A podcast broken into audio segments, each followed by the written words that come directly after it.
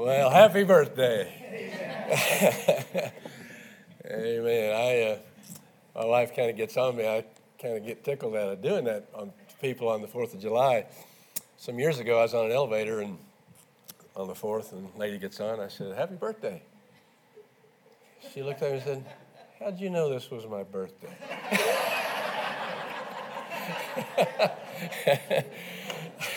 I said, Well, you are an American, aren't you? Said, oh, yeah. she said, But I was born on the 4th of July. I said, I wish I was born on the 4th of July. anyway, thank you. Thank you. Thank you for the joy of being back with you. I love this place. I fell in love with it some time ago. You got a good name, Liberty Baptist Tabernacle. That kind of fits today, I think. And uh, appreciate the quotes from Ronald Reagan. I, uh, I probably get I probably get more upset at the Republicans than I do the Democrats. The Democrats don't know any better. So people ask me what I am, and I'm, I'm getting where I, I, like to say I'm a Reaganite. That's what I am. and uh, we need to get back. Oh man, can you imagine if we had a president like that again? Oh, how we need it! How we need it. Uh,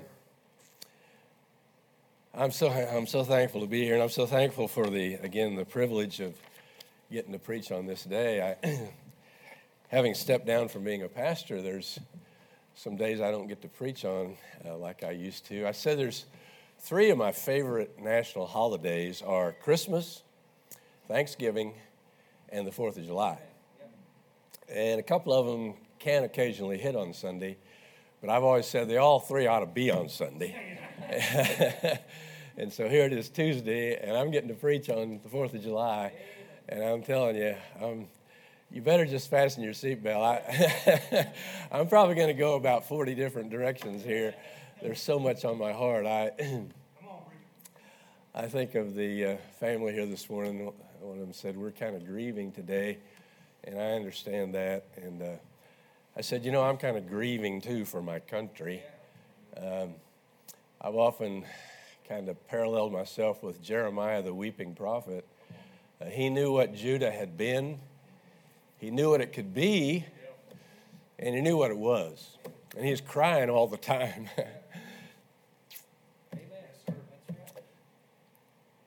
I'm a red, white, and blue blooded American. I love my country.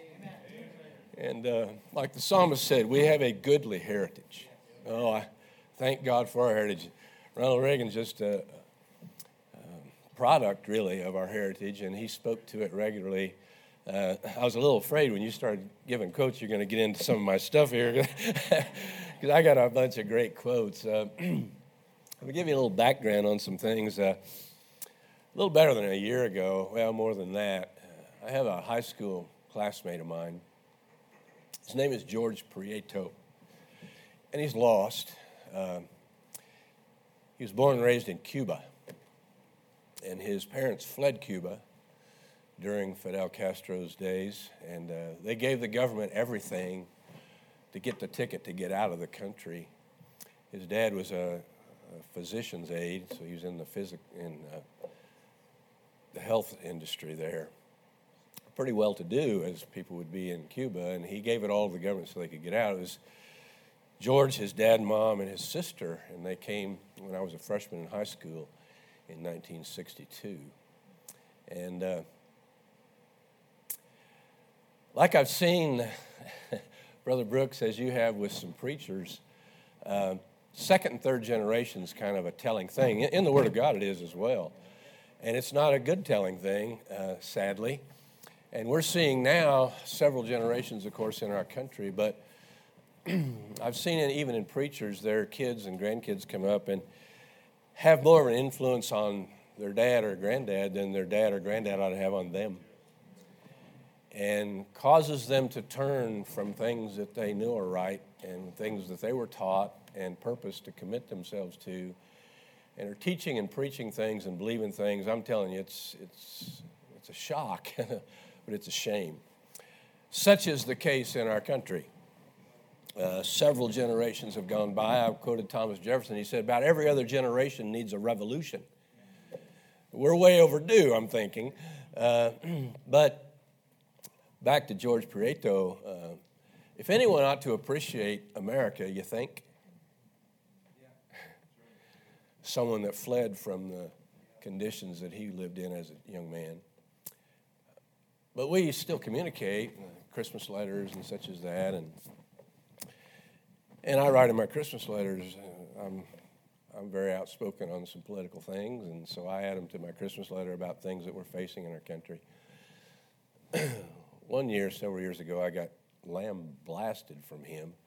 Now, keep that garbage to yourself. I'm sick of hearing it, blah, blah, blah, blah. And, and we've had some back and forth since then. And I, I told him here about a year ago, I said, if I didn't know better, I think you were putting me on.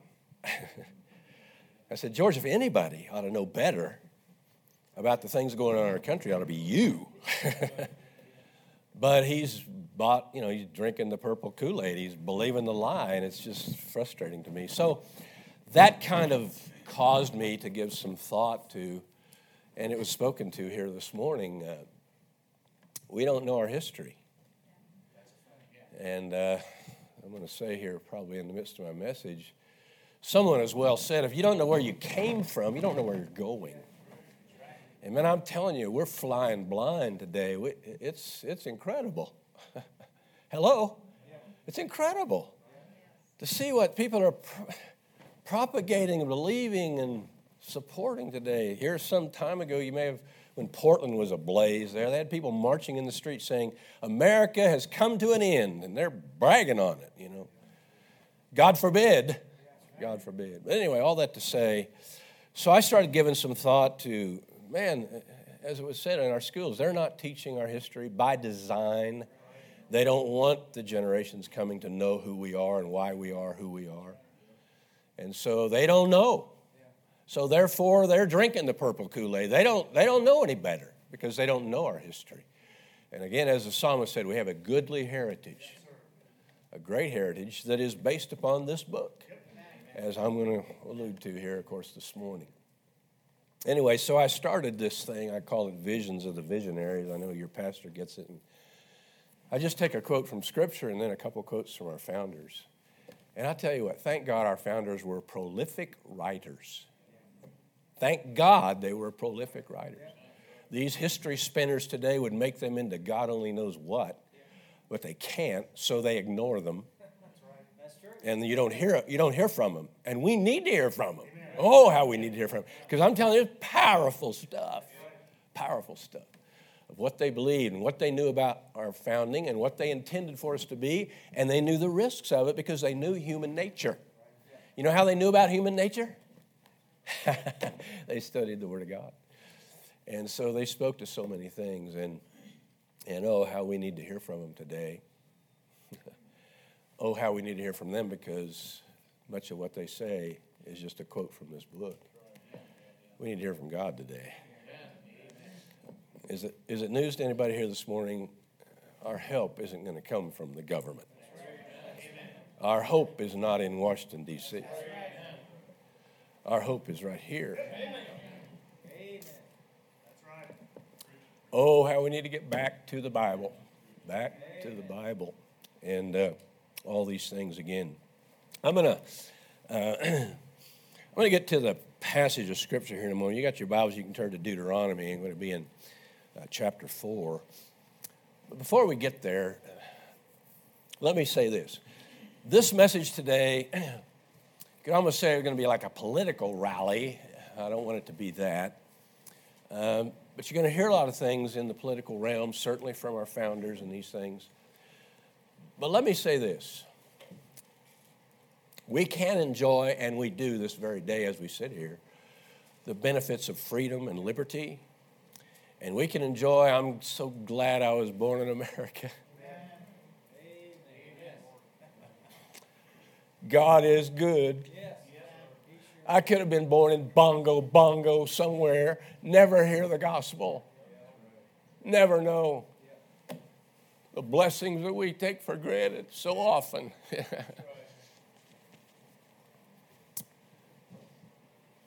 but we can enjoy all that we do and thank God for. But I tell you what, if you don't know Jesus Christ as your Savior, in the final analysis, nothing else matters. So I don't know. I don't know who else here. I don't know everybody. I don't know your heart. But I would say to you, don't, don't get lost today in some of the things we're going to be kind of emphasizing or pointing to at the expense of the most important point to hear and know. Jesus said this in John chapter 8, I believe. You shall know the Son, and the Son shall make you free indeed. There's a freedom that goes beyond and above any other kind of freedom. And it's the freedom of knowing that you have a home in heaven, your sins are forgiven, and come what may, and only God knows what's coming down the pike. If our country doesn't turn back from the direction it's going, you better fasten your seatbelt. I'm telling you, we're going to find out who really wants to be in church. Come on, I'm talking about things that we're going to really, we heard about freedom's not free. We're going to talk about some things in our spiritual freedom that isn't free as well. And we may get back to having to pay for some of that, like our forefathers in Scripture did with their very lives. So, there's something more important than just physical freedom, and it's, of course, spiritual freedom. Um, let me give you a couple quotes from our founders because I say again, we need to know who these guys were. They weren't just, you know, moral and have a fear of God, and they did. But many of them, I'm talking about, were born again believers.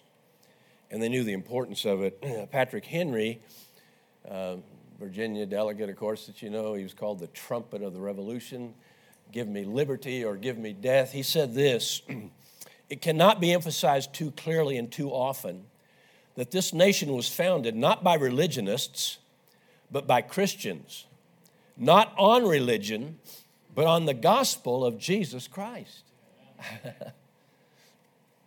John Quincy Adams, sixth president of our country, son, of course, of John Adams. Interesting, John Quincy Adams, his first son he named George Washington Adams.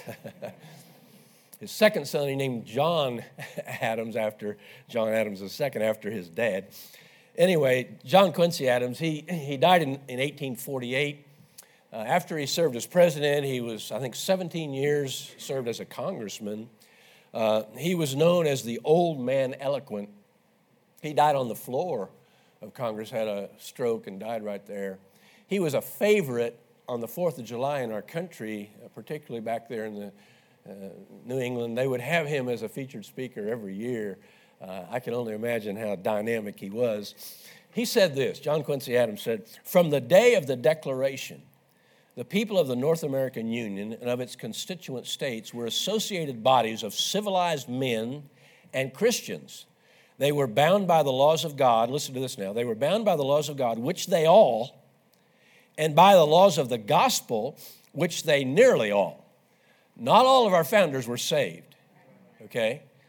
Uh, I could get off on some of that, but just suffice it to say, not all of them were saved, but they did have a respect for the Word of God for truth as they knew it to be, and for the principles that the Word of God set forth on how to live. And so, again, they had a respect for the laws of God, uh, which they nearly all acknowledged the, as the rules of their conduct. The Declaration of Independence cast off the shackles of dependency.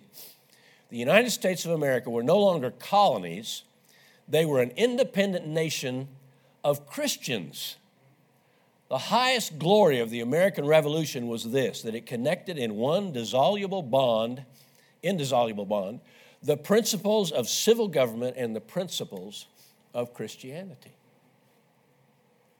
This was intended to be a Christian nation.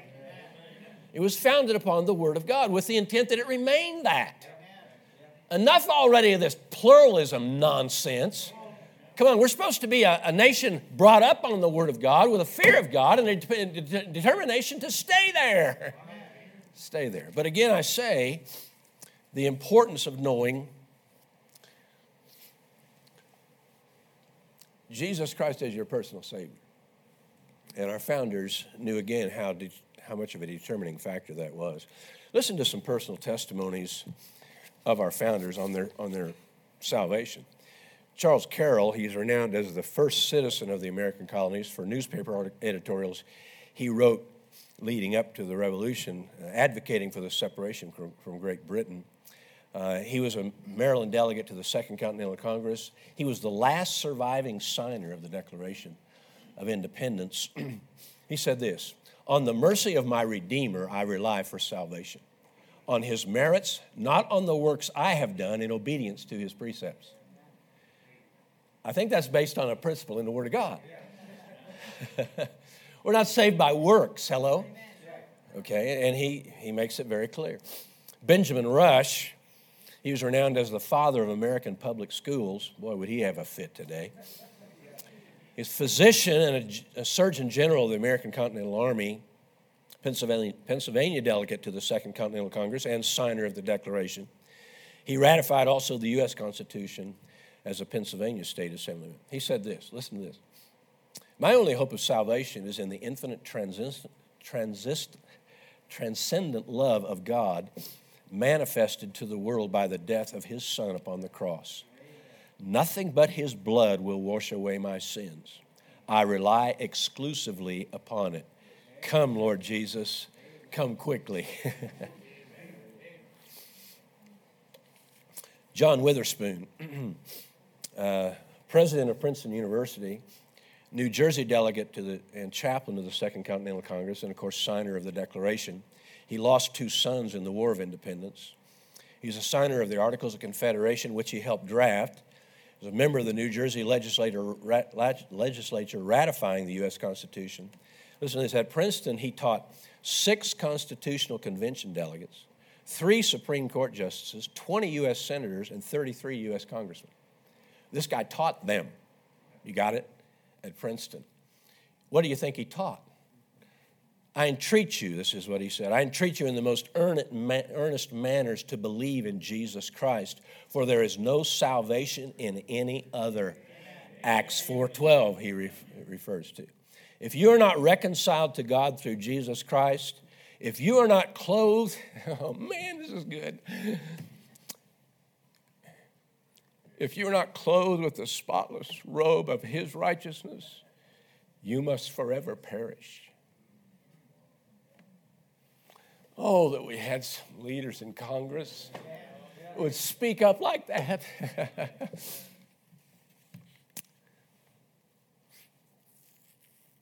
Roger Sherman, signer of the Declaration, Connecticut delegate to the First and Second Continental Congress.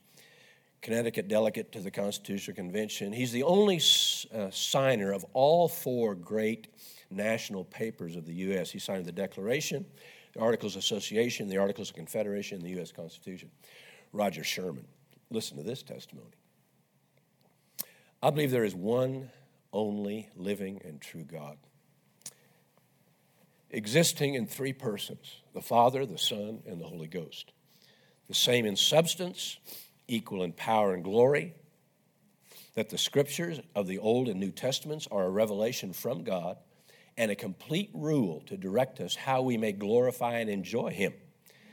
That He made man at first perfectly holy, that the first man sinned, and as He was the public head of His posterity, they all became sinners in consequence of His first transgression and are wholly indisposed to that which is good and inclined to evil, and on account of sin are liable to all the miseries of this life, to death, and to the paths of hell, the pains of hell forever.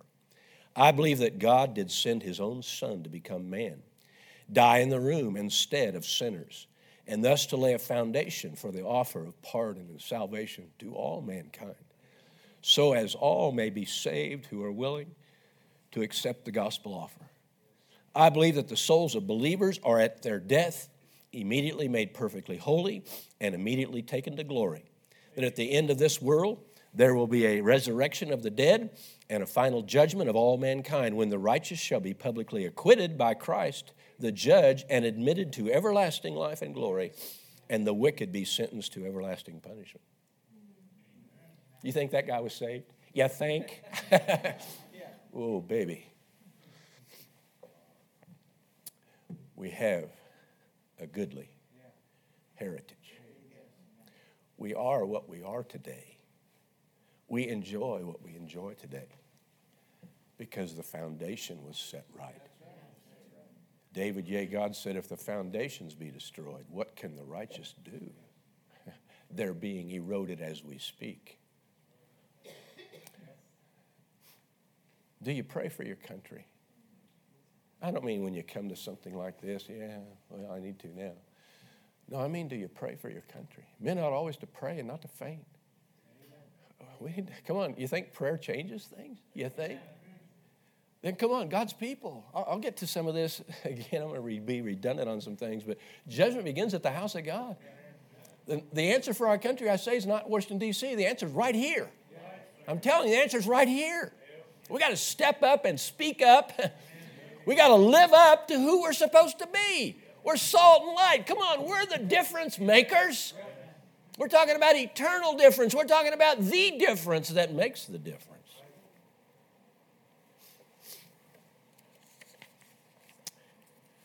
Uh, I got so many things here. We don't have time for it all.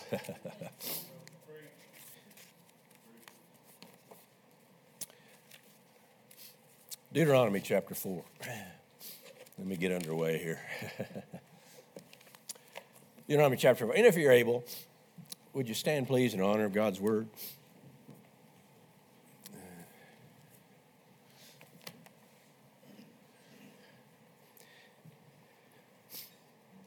The guy running the sound back there.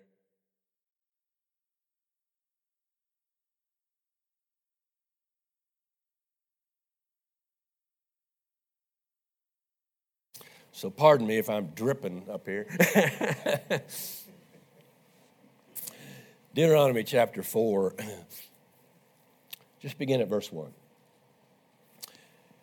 Moses, and we'll give some details here. Moses standing before the entire nation of Israel says, Now therefore hearken, O Israel, unto the statutes and unto the judgments which I teach you, for to do them that ye may live and go in and possess the land which the Lord God of your fathers giveth you.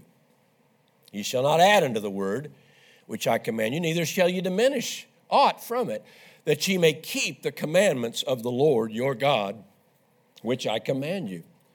Your eyes have seen what the Lord did because of Baal Peor, for all the men that followed after Baal Peor, the Lord thy God hath destroyed them from among you. But ye did that, but that but ye that did cleave unto the Lord your God are alive, every one of you, this day.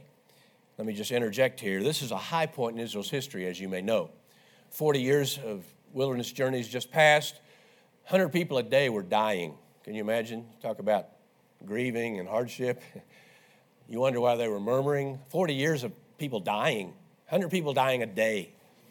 Uh, but they've got past that now. They're at a high point spiritually. I mean, the, the dross has been taken care of. This is the quality folks that love God and know what God is and who He is and what He wants. They're ready to go into the land, okay? So get the idea here of who He's speaking to. But you did, verse, verse 4, but ye did cleave unto the Lord your God, are alive every one of you to this day. Behold, I have taught you statutes and judgments, even as the Lord my God commanded me, that ye should do so in the land whither ye go to possess it. Keep therefore and do them for this is your wisdom and your understanding in the sight of the nations, which shall hear all these statutes and say, Surely this great nation is a wise and understanding people. For what nation is there so great, who, God, who hath God uh, so nigh unto them as the Lord our God is in all things that we call upon him for? And what nation is there so great that hath statutes and judgments so righteous as all this law which I set before you this day? Only take heed to thyself and keep thy soul diligently, lest thou forget the things which thou, thine eyes have seen, and lest they depart from thy heart all the days of thy life. But teach them thy sons and thy sons' sons, especially the day that thou stoodest before the Lord thy God in Horeb, talking about in Sinai, when the Lord said unto me, Gather me the people together, and I will make them hear my words, that they may learn to fear me all the days that they shall live upon the earth that they may teach their children. Let's pray. Father, we are thankful for today. Oh,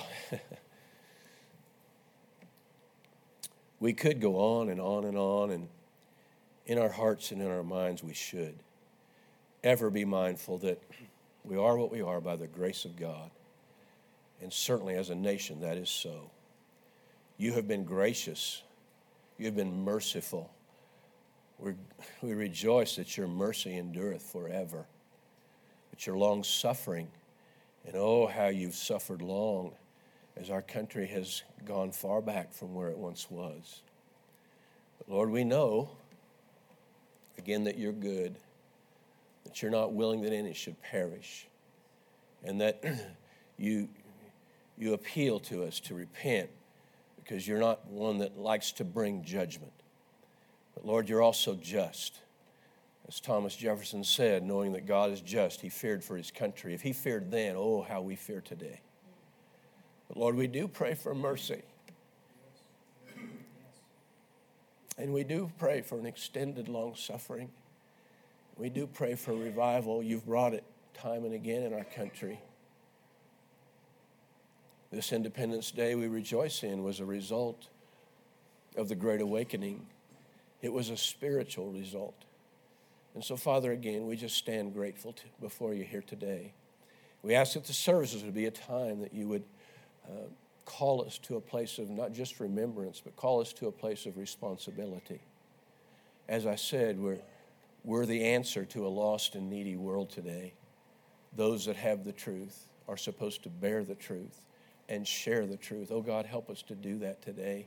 Help us to make the difference you want us to make. And oh, how there's such a difference that needs to be made, as you well know. And so, move in our midst here this morning. Thank, er, thank you again, Lord, for this church. Thank you for Brother Brooks and his leadership here, and for all that you are doing and all that you intend to do. Lord, may today just be a day that just kind of gives us a shot in the arm. We would go forward with a newfound zeal and determination to make a difference for your cause and for your glory. Bless now this service. Help me, Lord, as I preach. I, oh, how you know I need your help. And so I pray, Lord, that you'll just show yourself strong today. I'll thank you for it in Jesus' name. Amen. You may be seated. Thank you.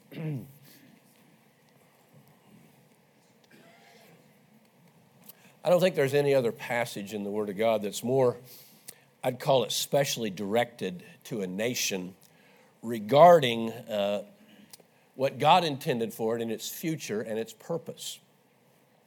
In fact, this entire book of Deuteronomy is that page back to chapter 1, kind of sets the stage here.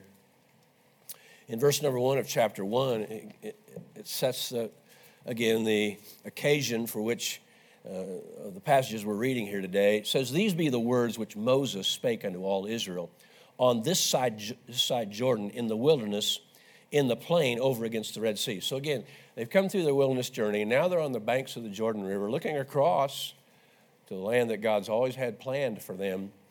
And they've been waiting now these 40 years to go in and experience it. Verse 3 And it came to pass in the 40th year, in the 11th month, on the first day of the month, that Moses spake unto the children of Israel according unto all that the Lord had given him in commandment unto them. I always like to say to people, You think I'm long winded? This is one message. Deuteronomy, the preacher is Moses, and he's preaching this whole message. He's got assembled the entire nation of Israel. Must have been, wow, must have been some day. Some excitement, some enthusiasm, because they know what's awaiting and they know what's next, okay? But here Moses is giving them really a final charge. He himself is not going to be able to go in with them. But I don't think they've had a more passionate leader who loves them, who's interceded in their behalf, whose, whose purpose is for their success and God's goodwill to be realized in them. No one cares more for them. Joshua's got some big shoes he's going to have to fill here shortly. But Moses isn't going to get to go in and lead them from here on. But so he's given them this final charge uh, that God wants them to hear and they need to hear. And isn't it such that the Word of God is timeless. This isn't some message for back then and it doesn't apply today. Oh, how it applies today, and we'll see some of that here in just a moment. Again, I say, though Moses maybe in his mind only understood this, what God had laid on his heart to deliver to the people, he may have only in his mind kind of conceived it in that way that it was for this time and place and it was specifically for this nation. Now, undoubtedly, it was specifically for this nation, but it wasn't exclusively for this nation. Come on, God never chose Israel. Get your theology right. God never chose Israel at any time for any purpose at the expense of the rest of the world. God has always had the rest of the world in vision. For God so loved the world. Come on, that's, that's theology 101. Yeah. And, and the Word of God speaks that right here in this passage. Look again at verse number six. Keep therefore and do them, he's talking about these commandments, for this is your wisdom and your understanding in the sight of the nations.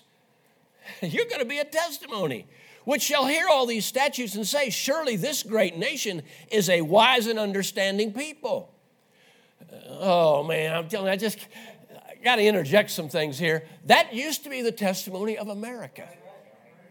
It was a Christian nation, and it was known that God had blessed it. You didn't have to go around singing, God bless America. It was a given testimony God has blessed America. Look at verse number seven. For what nation is there so great? who hath God so nigh unto them. Verse 8, and what nation is there so great that has statutes and judgments so righteous as all this law? Israel was to be a testimony to the rest of the world. You can be like this. You can be blessed. You can have great laws and, and, and, and uh, conditions in which to operate and conduct your nation. They were to be a testimony.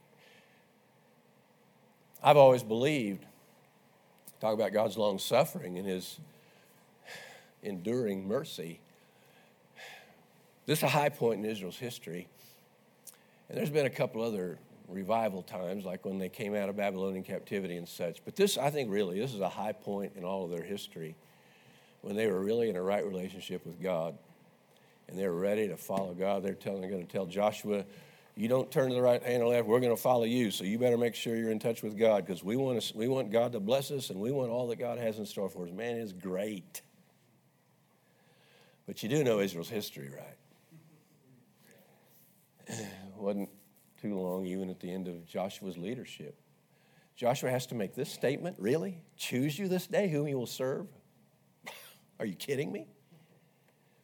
No, I'm not kidding you. And so their history is a roller coaster ride. Judges, the book of Judges, is really kind of testimony of the overall condition of, of Israel. And I think it came to a point, in fact, God told Jeremiah, there's no remedy. Remember Jeremiah? He interceded for the nation. He even kind of had a hard point, had a hard thing receiving what God said he was going to do because he told God, well, you know, we're not pagans. You know, we got problems. We're, we're not, you know, we're not pagans. And finally, he came to the point, he was with God. Yeah, bring it on. but anyway, God told Jeremiah, there's no remedy. I'll tell you, when God says there's no remedy, God help us. I'm for our military. This is a military community. My church is a military community Offutt Air Force Base, Stratcom. That's where I pastored. Hey, thank God for our military. Satan's working overtime on our military right now.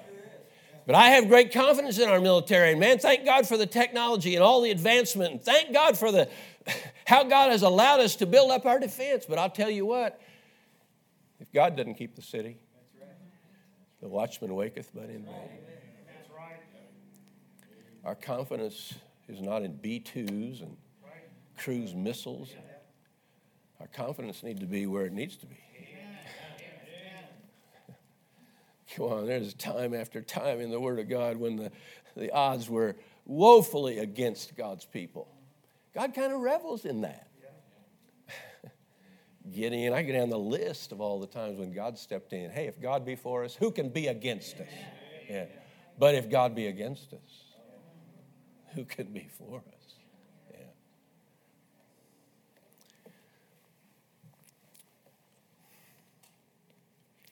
So again, what God intended for Israel, they failed at. And I think God kind of said, I'll show you what. I can take anybody. I can take anybody and use them for my glory. And I really believe, you can argue, help yourself. I really believe America, God raised up. God did it. Talk about odds bunch of farmers, colonials going against the number one military power in the world. Are you kidding me? God stepped in. And I think God raised up America to show the rest of the world hey, I can honor and use anybody that'll be used and that'll yield themselves to me. And boy, what, a, what an example. You talk about the Gentile age. America is the melting pot. There's all kinds of different nationalities in our. This, this is, if ever there's a Gentile nation, America is a Gentile nation. It's a cross section of everybody.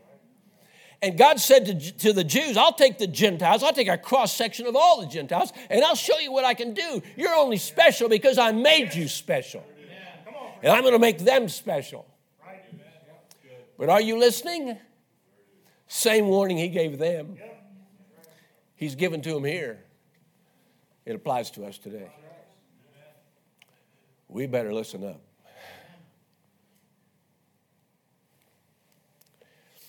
It's interesting studying our founders because of their study. When the Constitutional Convention met, you may or may not know, they referenced different philosophers and different things. Mayflower Compact, they referenced. Uh, the, the source that they referenced the most, it's a little test here. It's an easy, easy test to take here. The first question is guess what they referenced the most? it's laying in your lap, okay? Yeah, they referenced Blackstone. You can down the list of different ones who were good, at good references. But the number one reference book they referenced was this book. The number one book of the books was Leviticus. Whoa, baby. That's heavy reading. I'm telling you, that's heavy reading. They reference that more than you. Well, why? Because that's law. It's not just any law, it's not just good law. No, it's God's law. And again, I say they intended for us to be a nation based upon God's law. Uh, John Adams, second president, of course, a founder, he said this Suppose a nation in some distant region should take the Bible for their only law book and every member should regulate his conduct by the precepts there exhibited. Every member would be obliged in conscience to temperance, frugality, and industry, to justice, to kindness, to charity towards his fellow men. Well, that all sounds pretty good. To, and to piety, love, and reverence toward Almighty God. What a utopia! What a paradise this region would be, you think? well, I'm telling you, John Adams and the others intended for America to be that. They knew it could be that if we held fast to these principles. James Madison, one of our founders, of course, called the uh, author of the Constitution, he said this We have staked the whole future of America civiliz- American civilization not upon the power of government, far from it. We have staked the future of all our political institutions upon the capacity of mankind for self government upon the capacity of each and all of us to govern ourselves, to control ourselves, to sustain ourselves according to the Ten Commandments of God. oh, I'll tell you, we would be here all day if I read all the references and the quotes from our founders about the importance of the Word of God. But let me just give you a little taste of some of those things. Jacob Broom, Delaware delegate to the Annapolis Convention of 1786, which precipitated an overhaul of the Articles of Confederation, leading, of course, to the Constitutional Convention. He was a, Del- a Delaware delegate to the Constitutional Convention and a signer of the U.S. Constitution. He says this For nearly half a century, have I anxiously and critically studied the invaluable treasure of the Bible, and I still scarcely ever take it up, that I not, do not find something new, that I do not receive some valuable addition to my stock of knowledge or perceive some instructive fact never observed before. In short, were you to ask me to recommend the most valuable book in the world, I should fix on the Bible as the most instructive both to the wise and the ignorant. Were you to ask me for one affording the most rational and pleasing entertainment to the inquiring mind? I should repeat it is the Bible. And should you re- renew the inquiry for the best philosophy or the most interesting history, I should still urge you to look into your Bible. I would make it, in short, the Alpha and Omega of knowledge.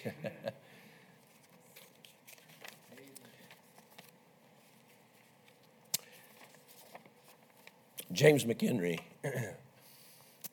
He's a doctor, physician, military surgeon, also of the American Continental Army, Maryland delegate to the Second Continental uh, Congress, Maryland delegate to the Constitutional Convention, where he kept a journal held as an authority on its proceedings and was a signer of the Constitution. He's a state delegate to the Maryland State Convention ratifying the Constitution. He's the third U.S. Secretary of War under Washington and Adams, and he is credited with establishing the U.S. Department of the Navy. Fort McHenry in Baltimore Harbor is named in his honor. He said this Public utility pleads most forcefully for the general distribution of the Holy Scriptures. The doctrine they preach, the obligations they impose, the punishment they threaten, the rewards they promise, the stamp and image of divinity they bear, which produces a conviction of their truths, can alone secure to society order and peace, and to our courts of justice and constitutions of government entrenchments around our institutions. Bibles are strong entrenchments. Where they abound, men cannot pursue wicked courses and at the same time enjoy quiet conscience. Gouverneur Morris, New York delegate to the Second Continental Congress and signer of the Articles of Confederation, Pennsylvania delegate to the Constitutional Convention, author of the U.S. Constitution preamble, and of course, a signer of the Constitution. He's primarily responsible for the final draft of the entire document and was regarded as the penman of the Constitution and was half brother to Declaration of Independence signer Lewis Morris. He said this The reflection and experience of many years have led me to consider the holy writings not only as the most authentic and instructive in themselves but as the clue to all other history. They tell us what man is, and they alone tell us why he is what he is. A contradictory creature that, seeing and approving of what is good, pursues and performs what's evil. All of private and public life is there displayed. From the same pure fountain of wisdom, we learn that vice destroys freedom, that arbitrary power is founded on public immorality.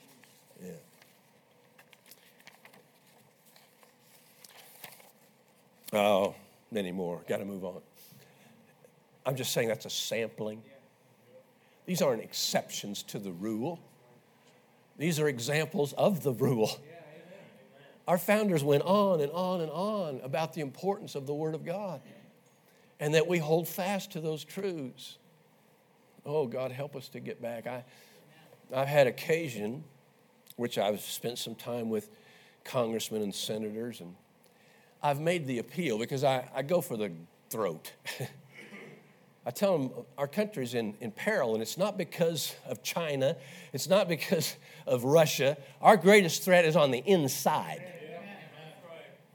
And so I tell them about the importance of getting back to God and getting back to the principles of God. And I say, I'm sick to my soul. I watch the news and, and they ask some senator, some, some you know, controversial decision has been made by the Supreme Court or the Congress or something. And so they buttonhole some congressman and say, why, why did you stand for this? Why did you, you know, why did you promote this? I said, I'm waiting for some congressman to say, because the Bible says so. And so I tell these guys, I'm waiting, I'm still waiting. I've had, more, I've had more than one say, well, Pastor, you can, I'll tell you, I'll, I'll say it. I'm still waiting. Don't patronize me. Don't tell me what I want to hear. Do what's right. Do what's needed. Oh, God, help us to have some men and women that'll step up. Enough already. There's no hope in the Republican Party. no hope. I don't even call it the Democrat Party, it's the Communist Party. There's no hope in that crowd. Our hope's in the Word of God and in God Himself. It's a no brainer.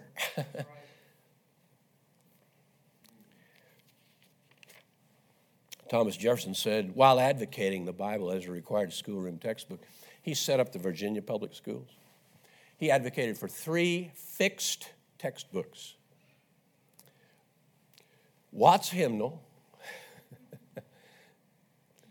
the Bible, and the other one escapes me right now. It doesn't even matter.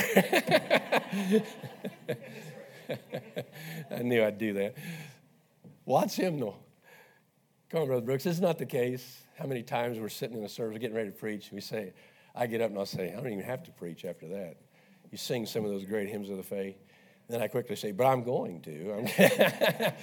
But honestly, that's the truth. Some of those great hymns of the faith, whoa, baby. I'm going to read one to you here in just a bit, but um, Jefferson said, We need two, three, but these two textbooks need to be fixed. In other words, forever, these will ever be textbooks the Bible and Watts Hymn. well, again, I say that's kind of the text of our text here this morning, is it not? Where Moses admonishes and challenges, charges the people. Let the commands of God be fixed in your mind and in your life, and don't ever turn back from them.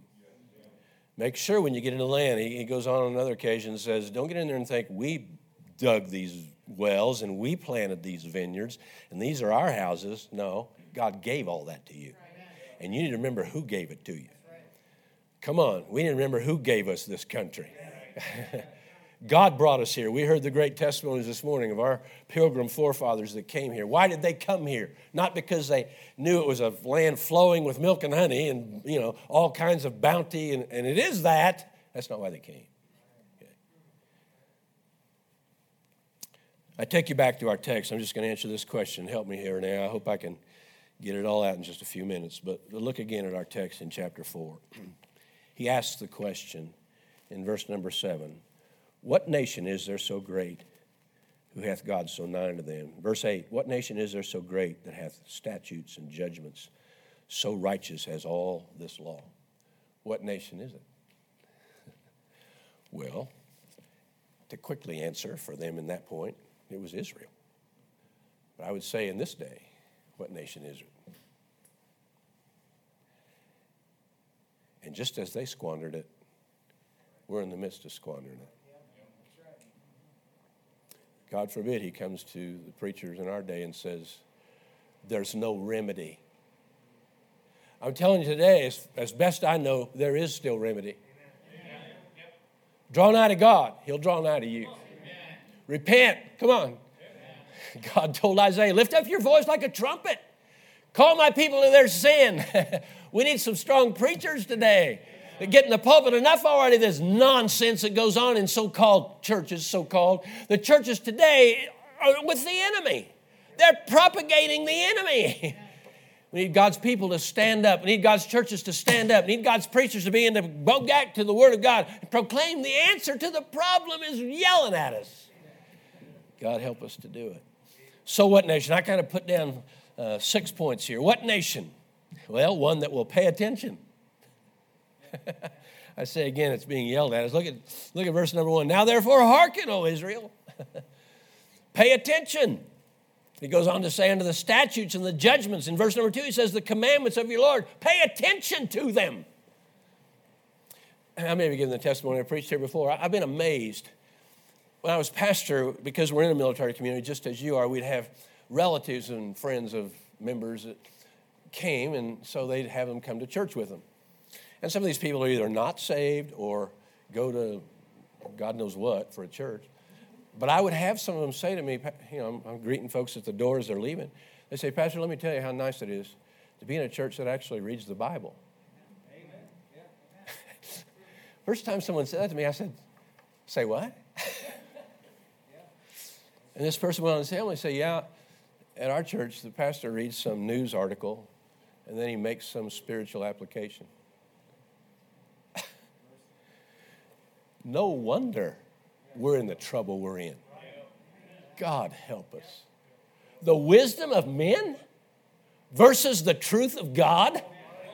Come on, what we need to hear. I trust, I trust I speak for you. When I come to church, Brother Brooks, rear back and give us the word of God. I don't want to come here and hear a bunch of pablum. I don't want to come here and thank God for the songs and the music here. Oh God, thank God for it. I don't want to come here the 7-Eleven nonsense seven words sung 11 times over, you know. And it's pablum, it means nothing. Oh, God help us. No wonder we're in the midst of the problems we're in today. Pay attention. Pay attention. My mother and my grandmother both said things similar to this.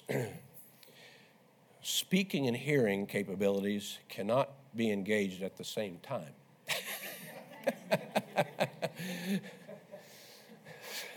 Speaking and hearing cannot be engaged at the same time.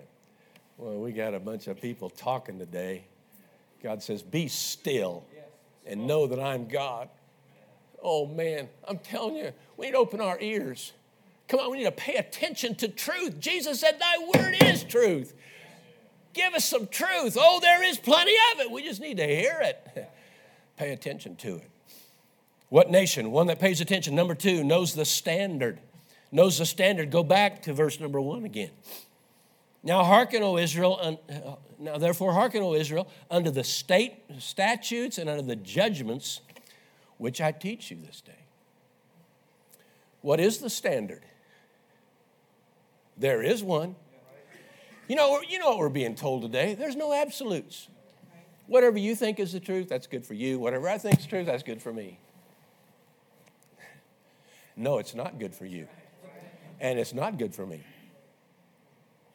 Pilate was frustrated with the same kind of a condition when he has the very truth standing before him. And Jesus says, Everyone that is of the truth heareth my voice. Pilate said, What is truth? it was standing right in front of him. What is truth? Well, hey, there is truth. There are absolutes. There used to be a time in our country when you go into the courtroom and you were being you get a testimony, you put your hand on the Bible. You know why? because that's the standard for truth. And you're supposed to agree that when you say, I'm going to tell the truth, the whole truth, and nothing but the truth, that it's going to be according to that standard. We have no standards today. It's just a matter of opinion. Joe Biden says abortion is fine. President Trump says it's murder. Well, who's right? It really doesn't matter what President Trump says or President Biden, it doesn't really matter in the final analysis. It doesn't matter what they think. It matters what God says. And so we got to come back to what is truth. The Word of God is truth. Again, I say for Congressman, oh, I'm waiting to hear it. I believe that because the Bible says so. And the Bible is true. I, like to, I just like to hear him say that once just to see what the, the interviewer would say. Ah, because they don't expect to hear that. God help us. They ought to expect to hear it. Oh, how they need to hear it. Yeah. Know the standard. George Washington said it is impossible to rightly govern the world without God and the Bible. Chiseled into a portion of the Washington Monument is John chapter 5, verse 39, where Jesus said, Search the scriptures. You want to know the truth? Search the scriptures. That's where you'll find the truth because it is the truth. Pay attention, know the standard. What nation? One that holds to the standard. It's one thing to know it, isn't it? Come on, how many of our children growing up, they know what they're supposed to do? My dad, if I heard him say it once, I heard him say it a thousand times. God gave you a brain, why don't you use it? well, it's not just the brain because we know it's the doing of it. Come on, same thing James chided Christians. Don't just be hearers of the word, you know what's right. No, come on, it's time to put it into practice in your life. We need to see it. We'll come to that again here in just a moment, okay? So hold to the standard. Verse number two, he says, Ye shall not add unto the word of God. He goes on to say, You're going to keep the commandments. Wouldn't it be something? We just had some decisions by the Supreme Court. I'm thankful for a couple of them, but as a rule, I'm not very thankful, as a rule. Wouldn't it be something that they come out and you hear one of the major opinions that says, we rule this way because this is what God's word says about the matter? Because that's the standard for judgment. we want justice, do we not? Well, our pledge speaks to the justice of America. yeah, God, give us some justice today. Well, he will if we'll hold to his truths. Okay. So holding to the standard of the Word of God. That Congress, when, when some law is debated, when the debate's going on, one of the congressmen say, Now, my friend, my colleague there, God bless you, but I think you forgot something important, didn't you? And he would say, Oh, man, yeah, I did what the Bible says. Whoa, baby. Can you imagine? You think things would be different in our country today? You think? I'm going to come back to it again. The judgment begins at the house of God. What's needed is salvation. That's the answer for it all. I said, You think Rapid City would be a different place to live in if 60% were really saved? I'm not talking about religious, I'm talking about saved, converted. You think it'd be a different place? You think? How about 70%? About 100%? Ladies, you could walk the streets at night, 12 night, 12 midnight, not worry a thing about it. Make a difference, you think? Well, that's what God intends. He didn't give us this law for, you know, like we write our papers in school. I got to fill in 500 words. I got to fit in something here. God didn't write His Bible like that. It's for our good. If we put these things to practice in our life, I'm telling you, make a difference in our lives. Hold to the standard. Listen to this quote. Daniel Webster said, If we abide by the principles taught in the Bible, our country will go on prospering and to prosper. But if we in our posterity neglect its instructions and its authority, no man can tell how sudden a catastrophe may overwhelm us and bury all our glory in profound obscurity.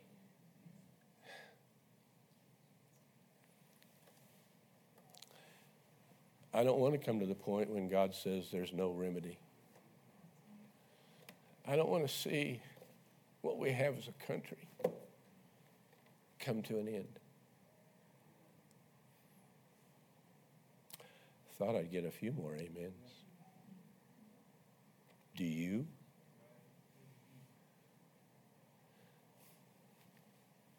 What nation is so great? Well, one that pays attention, one that knows the standard, one that holds to the standard, one that learns from history. Again, we just talked about. Look at verse number three. Your eyes have seen what the Lord did because of Baal Peor, for all the men that followed Baal Peor. The Lord thy God hath destroyed them from among you. But ye that did cleave unto the Lord your God are alive, every one of you, this day. hey, this is a history book. Someone said the word history is his story. Yeah.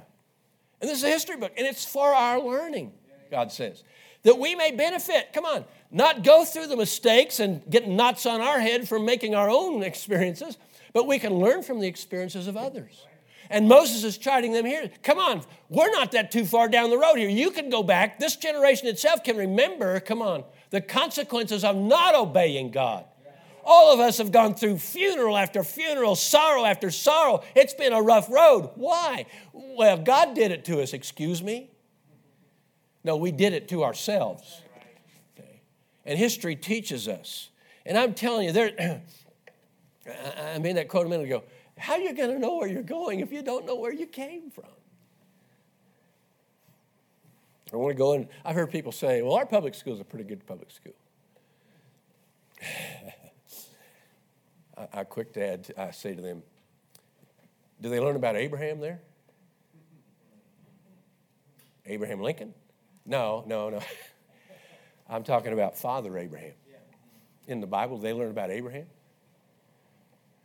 Uh, I don't think so.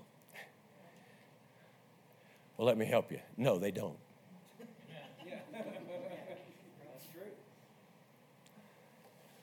A nation on the face of the earth that so much of what goes on in our world today circles around Israel. Is Israel a player in world events today? And you don't teach where that nation of Israel came from? You're not teaching history. You're not teaching truth. You're not teaching anything. You're teaching a bunch of nonsense. Come on, we need to get back to the truth of the Word of God. And all the wisdom of the world comes from knowing God. Wisdom begins with the fear of God. How can you teach so called wisdom? They can be worldly wise. That's not what God intends for them to be. Learn from history. Oh, come on, you don't even have to go to the Bible to learn from history, do you? History is chock full of examples of the consequence of going away apart from the truth of God's word. Certainly, there's the testimony in the Word of God, just Israel itself. But how about Babylon? How about Rome? You know, Rome wasn't really defeated. You know that, right? It corrupted itself from the inside. How? What were some of the, what were some of the symptoms of the erosion and the destruction of Rome? Short answer what's going on in our country today? Same stuff. Bathhouses. Come on. Immorality of the most gross and ungodly. And that being justified and rationalized and even promoted.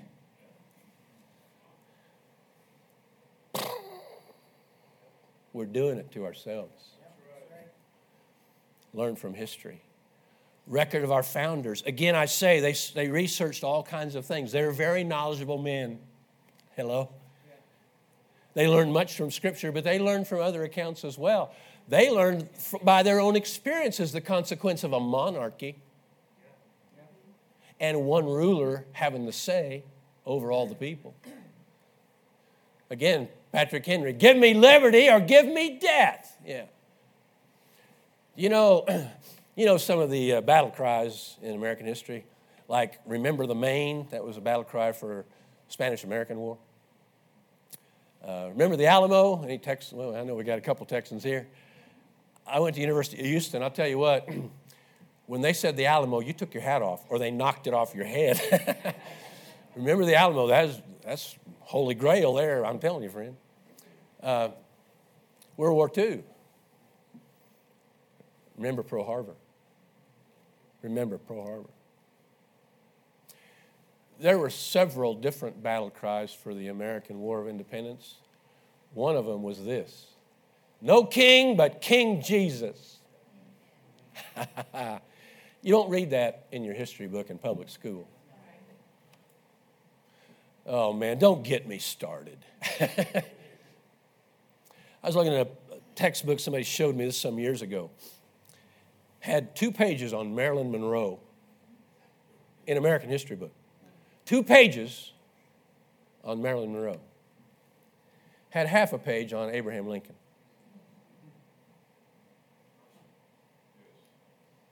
Oh, my soul. We're in trouble. Is that news to anybody here? I hope not. We're in trouble. Public education is a misnomer, it's public conditioning. If you got your kids in public school, God help you. I mean, God help you. Wise up, read up. I'm telling you, there's no such thing as a good public school. I'll say it again there's no such thing. Now, I know there are good teachers trying to make a difference. God help them. But I'll tell you what, they're wasting their time. We need a spiritual revival. You want to help the public schools have what we used to call them lyceums. I don't know what they call them today. The whole school would get together for an assembly. They'd bring in somebody. We ought to have lyceums in our school day and bring in some evangelists that'll just rear back and preach the Word of God. That's what it needs. Yeah. Which is, again, the fourth point here. What, what nation is one that teaches their children that? Look at verse number nine. Only take heed to thyself and keep thy soul diligently, lest thou forget the things which thine eyes have seen, and lest thou depart they depart from thy heart all the days of thy life. But teach them thy sons and thy sons' sons, especially the day that thou stoodest before the Lord thy God in Horeb. Especially, remember Sinai? Moses would come down from the mount. Some of those that are standing here right there were just children then, but they remembered it well. And they heard the mount thunder and roar, and they heard the voice of God say, This is Moses, my man. They heard it themselves. Come on, we've got spiritual heritage in our country. And we've got people that can talk about. My, my grandmother went and heard Billy Sunday in Wichita, Kansas, and I think it was 1923. She said, Man, he was a house of fire. He's throwing chairs. she went on and on. It's amazing, she said. Well, there's some things to be throwing chairs about today. We need to get upset about some things in the condition of our country today. But we need to teach our children. Come on. If you're waiting for the public school to help your kids know who we are, forget it. They don't want them to know. That's right. Which is why I'm a homeschool advocate. I'll just let that go, but for the record. Benjamin Rush, I quoted him, I think, a minute ago, signer of the Declaration father of American education, he said this The great enemy of the salvation of man, in my opinion, never invented a more effective means of limiting Christianity from the world than by persuading mankind that it was improper to read the Bible at schools. The people when not the Bible when not read in schools is seldom read in any subsequent period of life. It should be read in our schools in preference to all other books because it contains the greatest portion of that kind of knowledge which is calculated to produce private and public happiness. and I'm telling you what, there's things in the past when our country has made some decision, like in 1963, I was in high school, when they threw God out. You're not going to read the Bible, you're not going to pray in school anymore. Now, back then, there was still enough spirituality in our country. We should have raised up on our hind feet and said, No more.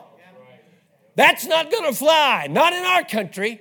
And we could have quoted our founders and all kinds of, I mean, I got reams of stuff from rules from our Congress about this is a Christian nation. That's what it was intended to be. I'm talking about Congress making such statements. We should have rose up and said, that isn't going to stand. We're going to call for the removal of that, those many judges, whoever voted for such an ungodly thing.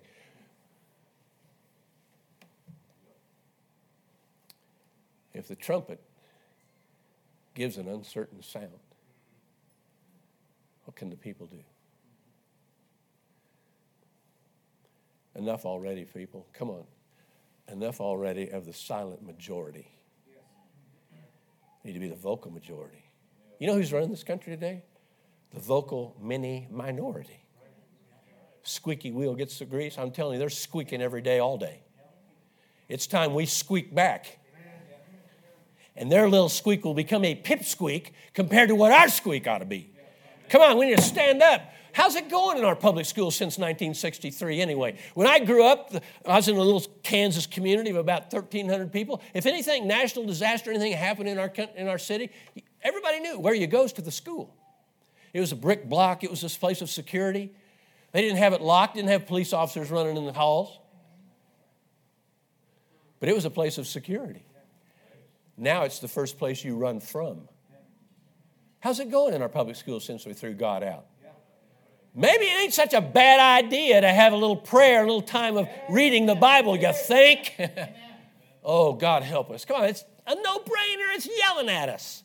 It's screaming at us because, again, the record is, the history is telling us, come on, let's get back to the way it used to be. I think it'll be better. I don't think, I know it will be. Teach your children. Parents, teach your children. They're the coming generation.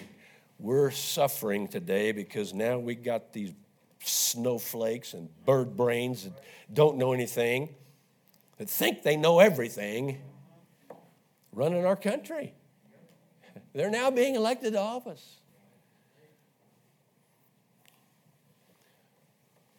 We got warlocks. I'm talking witches in Congress. Muslims in Congress that hate our country. They hate who we are. They hate our founding. You better be teaching your kids. I said, you better be teaching your kids.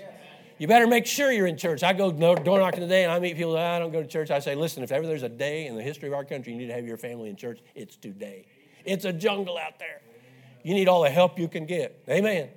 And this is a place of great help, the help the Word of God. What nation is so great? Well, one that pays attention, knows the standard, holds to the standard, learns from history, teaches their children. And I just kind of sum it up with point number six they fear God. Look at verse number 10 again. The day that thou stoodest before the Lord thy God in Horeb, when the Lord said unto me, Gather me the people together, and I will make them hear your words. Here it is. That they may learn to fear me all the days that they shall live upon the earth, that they may teach their children. Two key words there fear and live. My dad, I had the privilege of pastoring him the last few years of his life. Raised in Kansas and, of course, pastoring in Nebraska. In 1999, my mom said, I, We need to move up near you. Dad was starting to have some dementia and different things. And so I pastored my dad he died in 06, so seven years of his life I got to pastoring. I was preaching one day, I think it's Father's Day or something, and I talk about, you know, honor your father and your mother and have a godly fear of them. And I said, fear's not like they're going to hurt me. I said, is a fear is respect, respect for. But I said, but there was a little element. Come on, parents. Any of you, wait, remember way back when your mom would say, wait till your dad gets home. ruined my day. He didn't get home till late, and I was, it ruined my day. I said when I was pastoring him, he was in his 80s. I said, You know, I think I could take my dad now, but I'm not sure. I'm not sure. There was a fear instilled in me for my good. I've given testimony time. I remember I was just a tyke. We were still in Wichita at the time, so I was probably about, I don't know, first, second grade. Dad came out the back porch and said, David, time to come home. I was a couple houses down playing, playing with my friends, and I heard that, but I didn't want to do that. So I ducked down behind a doghouse, my neighbor there. Dad saw me. So he called again David, come on, time to come home. I'm hiding. He went out the front door, came down the block, street, two houses, came in behind me with a switch. My dad used a switch. Oh, baby, I can still feel it. and I'm, I'm behind there, kind of peeking to see if he's still out there. All of a sudden, oh! and all the way down the alley, then back to our house, I'm dancing a jig, man. he's whipping me all the way home. Now, I wouldn't suggest parents you do that today. You might end up in jail. But what they ought to do, they ought to give them a gold badge of courage of some kind. In fact, I, I can kind of picture in my mind my neighbors saying, That's good, that's good. yeah. Fear. We need to have a fear of God. I'm afraid that He will say no remedy. I'm afraid of the consequence of that.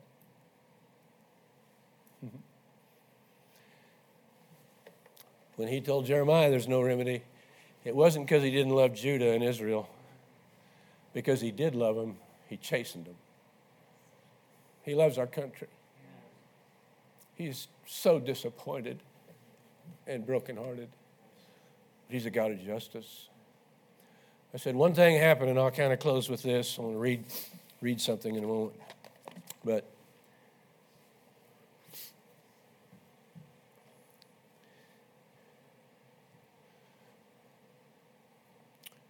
I'm so thankful for his discipline over the course of years in our country. And there's been things, again, I say, he's trying to get our attention. 9 11 was a big attention getter, you would think. Interesting, for a couple of weeks, congressmen were on the steps of the Capitol singing God Bless America, and they, were, they would assemble for prayer. Right now, a guy comes and opens the assembly in prayer, and most of them don't even attend. That was about two weeks after 9 11, they were back to the old way. He's trying to get our attention. What does he have to do? And I started to say with Israel, finally, when there was no remedy, he brought in Nebuchadnezzar and the Chaldeans. Again, I say Jeremiah had a little hard time with it, but at the end he said, So be it. And not to say that after the Babylonian captivity, Israel didn't have problems. Jesus confronted them with some of those same problems later on. But I'll tell you one problem they didn't have thereafter they weren't worshiping Baal. Molech wasn't a god in Israel then, God was God. Now, I'm not asking for God's judgment on our country. I'm asking for long suffering and mercy. But I know this what God does, He does well. And He's good. And if it takes that to bring us back to a place where we can be blessed by Him again, I'll leave it to God's call because I'll trust, just like David did when God said he's going to make a judgment in his life.